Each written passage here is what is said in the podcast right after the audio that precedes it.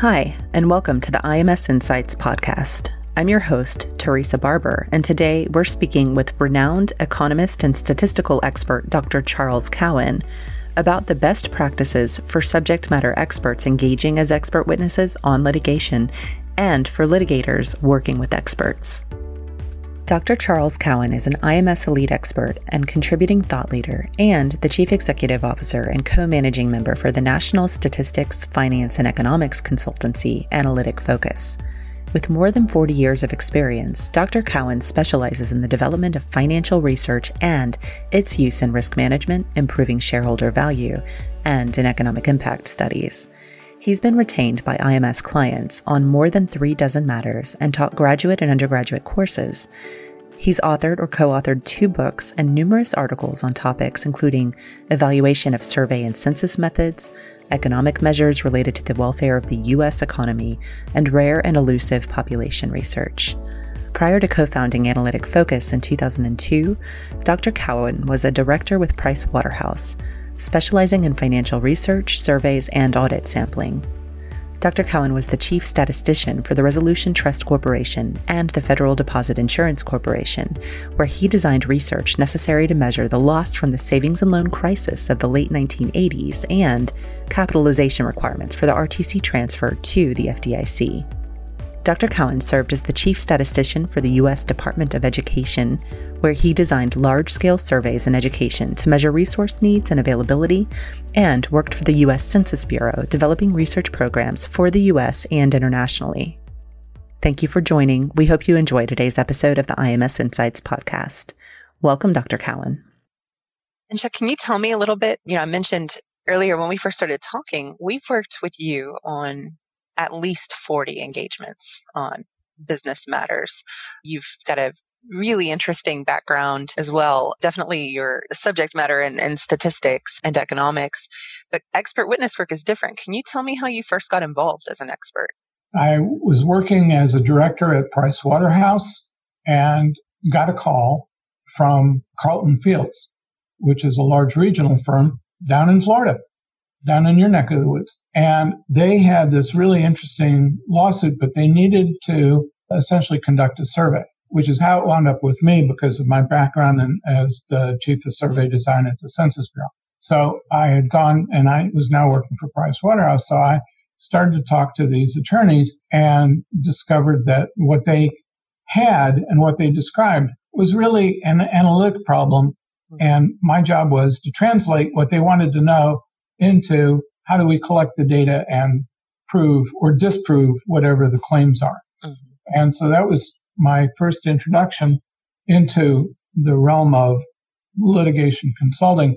Yeah. And I really appreciated the people I was working with because they were willing to bounce ideas back and forth and hear about other things that they might do that they hadn't thought about. Mm. And so, you know, it was a good two way interaction.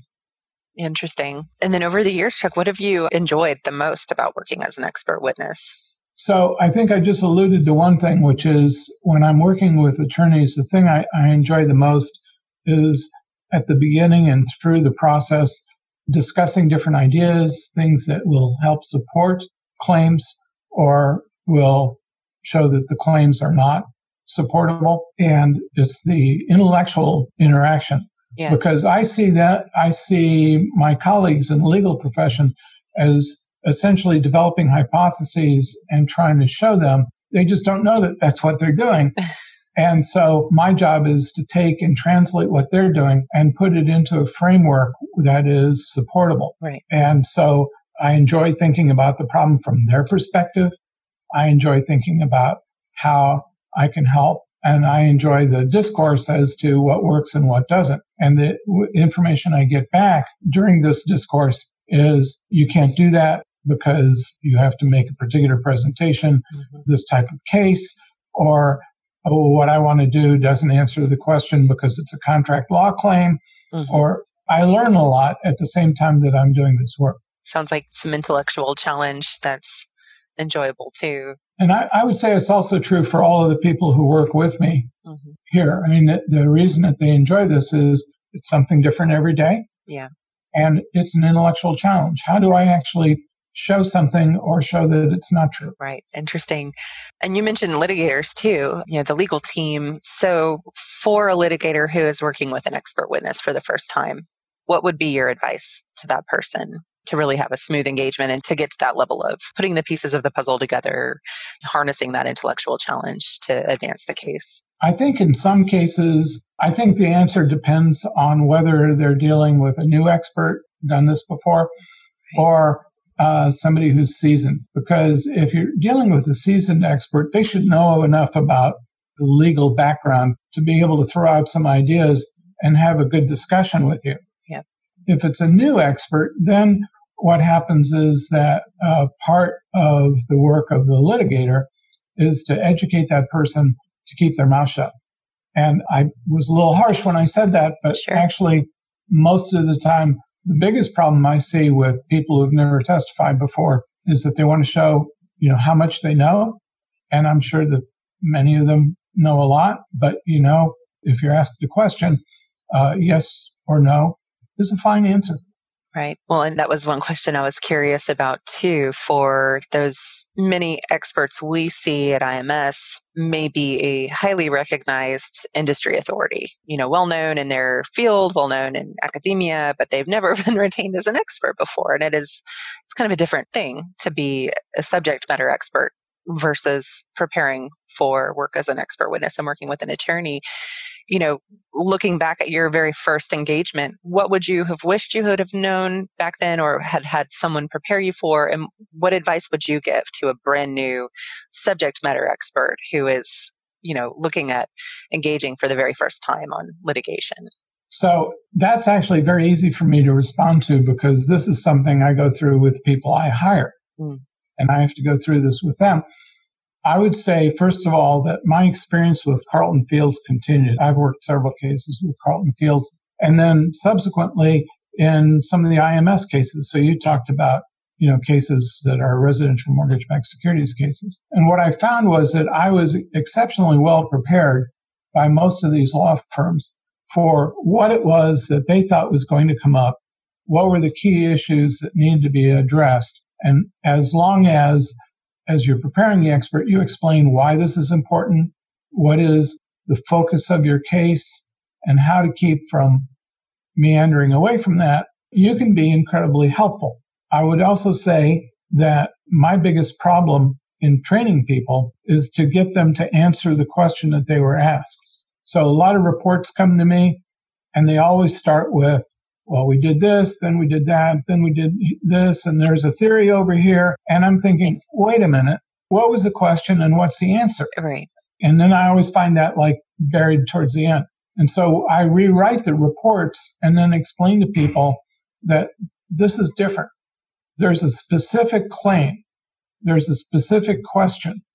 The, the focus is what's the question and how do I answer that? And what is the answer? Not so much how do I answer it, but what is right. the answer? And then later, you can describe how you did it. Sure. Everybody wants to show how smart they are instead of answer, and you know, and then eventually get to the answer as opposed to saying, "You asked me this. The answer is yes. The answer is no. The answer is it could be depending on these following three circumstances." Right. And then you show how you got there. The methodology but, and yeah. Yeah. And I would say, you know, for litigators, that can be really frustrating for a litigator. And so because somebody just keeps coming and, and talking or explaining, and there's like too much explaining going on. Uh, so the litigator, I think, can help the expert by explaining to them that, you know, it's a simple question. What's the answer? And then once they start to deviate from that, you, you rein them in, you start over until that becomes a habit. Very interesting. And jargon is another one I want to talk with you about too. And knowing that you train, you know, professionals coming into analytics focus, subject matter experts, scientists, engineers, you know, we can kind of get very enamored with the jargon of our industries how important is it thinking from the perspective of an expert witness? How important is it to be able to communicate clearly to an audience who may not be an expert in your field, who may not kind of know, you know, these terms, CMBS, RMBS? What role does that play in communication? Well, it's very important because you're communicating with a bunch of people who are not familiar with my terminology, mm-hmm. and those are my clients. And then over and above that, my client and I are then trying to think about how do I present this to a judge or to a jury. Right. And what I've discovered is, is that I'm told frequently that juries are an eighth grade level, and I, I disagree. I think that most of the juries I've seen have been, you know, upper high school, high school senior level. Mm-hmm. But that still means that I have to explain my terms. Sure. Now, I am maybe not the best person to ask this question of because I, I'm cheating. And that's because my undergraduate degree was in English literature. Uh. And then I had to go and get a second bachelor's degree in economics because my dad wanted me to get a job. and so, you know, so I continued on in economics and then in statistics and I've got all that background. But in terms of presenting and explaining to somebody, I understand the value of keeping it simple and yeah. direct. Yeah.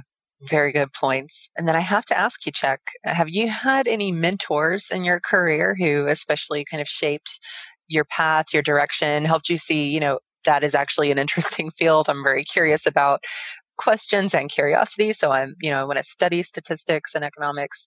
Anyone who really stands out when you think about those mentors along the way? I think I'd point out three.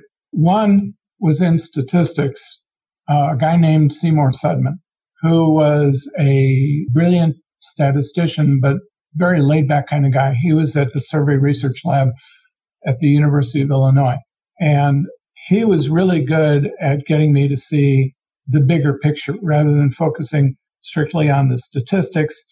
We were working on interesting things like counting the number of missing children in the United States or doing some type of projection based on unusual branches of statistics. And then I was working at the Census Bureau. He was at the university and he invited me to be a visiting research professor for a year, University of Illinois. And I learned so much in that environment in terms of how to deal with business problems and explain things to people rather than going completely technical. So even though I talked about the English background, I also learned this by emulating other people who were very good at it. Right. On the litigation side, I'm going to go back to how I first started out and then how I progressed because I had mentors in two different ways. So when I first started out, there was a gentleman named Mark Brown and he was prepping me for depositions and he would ask me a question and I would say, yes, and it's because, and he would slap the table to get me to stop talking. And he kept doing that until I realized that the answer to the question was yes or no. Right. And all of that embellishment was giving up information that I shouldn't be giving up. And I found that to be incredibly valuable. So every time I now do a deposition, I've always got Mark sitting at my side slapping the table. Sure. But that was early in my career. And then later, as I developed it and I listened to the question and understood where they were going, Okay. So this is a learned skill. You have to listen and think about, well, where are they going to be four questions from now? And how can I stop them from getting there? Right. Okay. Which is not always what you want people to do as experts. Right. But again, a different set of folks at Carlton Fields. And then Philippe Selendy, while he was at Quinn Emanuel, developed what Philippe described as counterpunching. And counterpunching is doing exactly what I said, which is I'm asked a question, but if I give a simple yes or no, I'm just opening up a pathway to pursue sure. as opposed to anticipating what the question really is trying to get to yeah. and counterpunching so that they can't get there. Right. Yeah. Interesting. Great kind of thought about those mentors along the way too for you, Chuck. Yeah. So this is, I've really enjoyed this conversation with you. Definitely a lot of interesting I think, foresight and insights for our audience on CMBS, especially. Is there anything else that you'd like to talk about? I think the only other thing that I wanted to mention is, is that there's a lot of information that is available on all the topics that we've covered. We talked about rents. We talked about Yeah. forbearance for renters. We talked about wage rates. We talked about the changing path for businesses as to whether or not they're going to. So each one of those is a separate topic. What is required is a big picture view that says this is happening, this is happening, this is happening. And there's a confluence Mm-hmm.